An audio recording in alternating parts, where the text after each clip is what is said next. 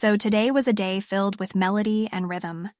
You know me, I'm usually more into pop and K pop music, but I gave a local indie band's concert a go.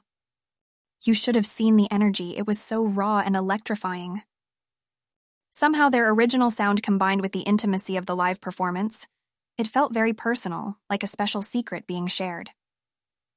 It's ridiculous how much I had been missing out on this genre. It really felt like embarking on a brand new musical journey, you know? Speaking of journeys, you should have seen the chat today. Midori shared with us this incredible sketch he made of our fishing trio adventure. It was spot on. He even managed to capture Kiyoshi's distinctive beard perfectly. Naturally, that led us to reminiscing about our last trip and, you can guess what's coming, planning our next crazy adventure. We're thinking a concert journey this time. Imagine us hitting the road, visiting concerts of different genres, exploring new music while enjoying local delicacies, much like our fishing trip but with musical notes instead of fishing rods. Kiyoshi naturally took it up a notch, suggesting we should turn it into a foodie trip showcasing his self professed culinary skills. I swear, if Kiyoshi's sashimi is as good as his enthusiasm, I can already taste the perfect adventure. By the way, it's fascinating how new experiences like this indie band concert can so subtly shift your perspective, you know? I mean, like this amazing blend of creative energy and raw passion, and yet so relatable. It helps to remember that there's always something more to explore, fresh avenues to walk down.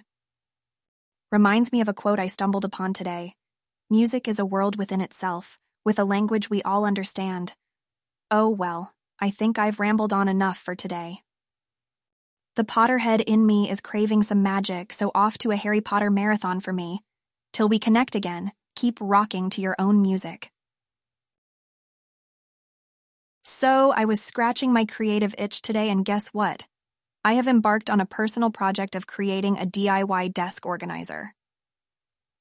A lot has been on mind recently, and rather than nibbling on them, I thought why not let it overflow into something tangible and voila, a desk organizer.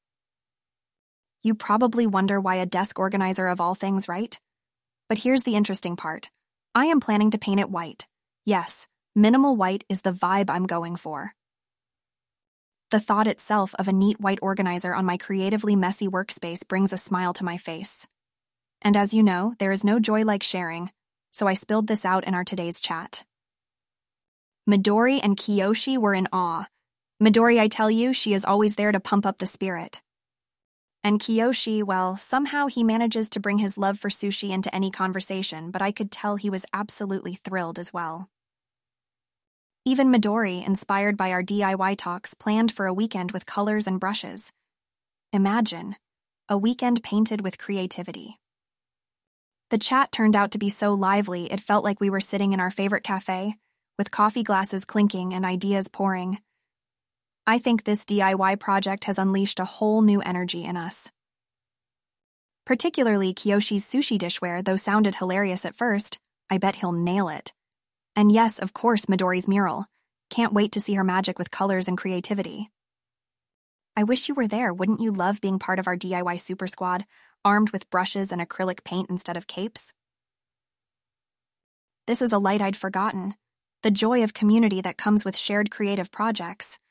Reminds me of our school days when we used to make those weird birdhouses, right? It's funny that something so small now seems so precious. With each stroke of paint, it feels like I'm not just building a desk organizer, but painting my efforts into this craft. I guess that's the beauty of DIY, right?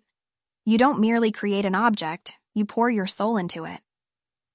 As the organizer takes shape day by day, it feels like putting together a puzzle piece, one that's forming a beautiful image. I find these moments very calming, and it's a welcome contrast to the rigor of my designs at the office. I find myself more drawn to these tiny projects in my free time. Goofing around and talking about it feels nice.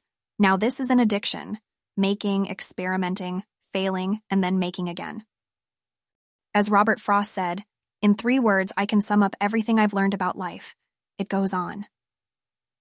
Calling it a day, a fun day indeed.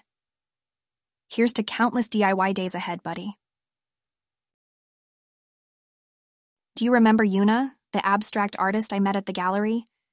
It was such a refreshing encounter. Her paintings were like whirlwinds of color, stirring up a myriad of emotions. It always astounds me how artists can make a canvas come alive with their brushstrokes, each one forming a separate story in itself. Yuna says she likes to visualize her feelings as a diverse array of colors, and then unleash them onto her canvas, resulting in such mesmerizing pieces. Our conversations often veered towards the contemplative. We chatted about art, life, and how they intertwine in mysterious ways. She mentioned this idea about art being a constant dialogue between the artist and their inner self, a sentiment that resonated with me on so many levels. I guess being in the design field, I experience a similar dialogue while shaping my concepts. Now listen to this. Yuna is also a fan of sushi art. I told her about our Super Squad's wild imagination of an abstract sushi art platter. She simply loved it said it was an innovative fusion of traditional culinary art and abstract creativity. Actually, our sushi brainstorming session in the chat made quite an impression. It was hilarious to see how Kiyoshi, Midori, and I kept coming up with these surreal ideas.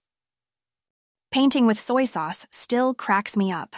Midori, the artist that she is, even imagined sushi in grids, taking inspiration from Piet Mondrian's compositions. Imagine that's the kind of diversity that our friendly trio represents, isn't it? Each of us dabbling in different fields while coming together to form this fun synergy. I'm glad we've implemented the idea of sharing our day to day activities in our chats. It's given us an avenue to stay connected, to be part of each other's lives in some way, even when we're miles apart.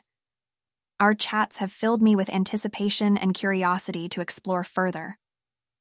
Meeting Yuna and our abstract sushi discussion were an adventure of their own. It's spontaneous, whimsical moments like these that make life wonderfully unpredictable. You remember Einstein's quote Creativity is intelligence having fun? I believe our friendship brings out the fun and witty side of my intelligence.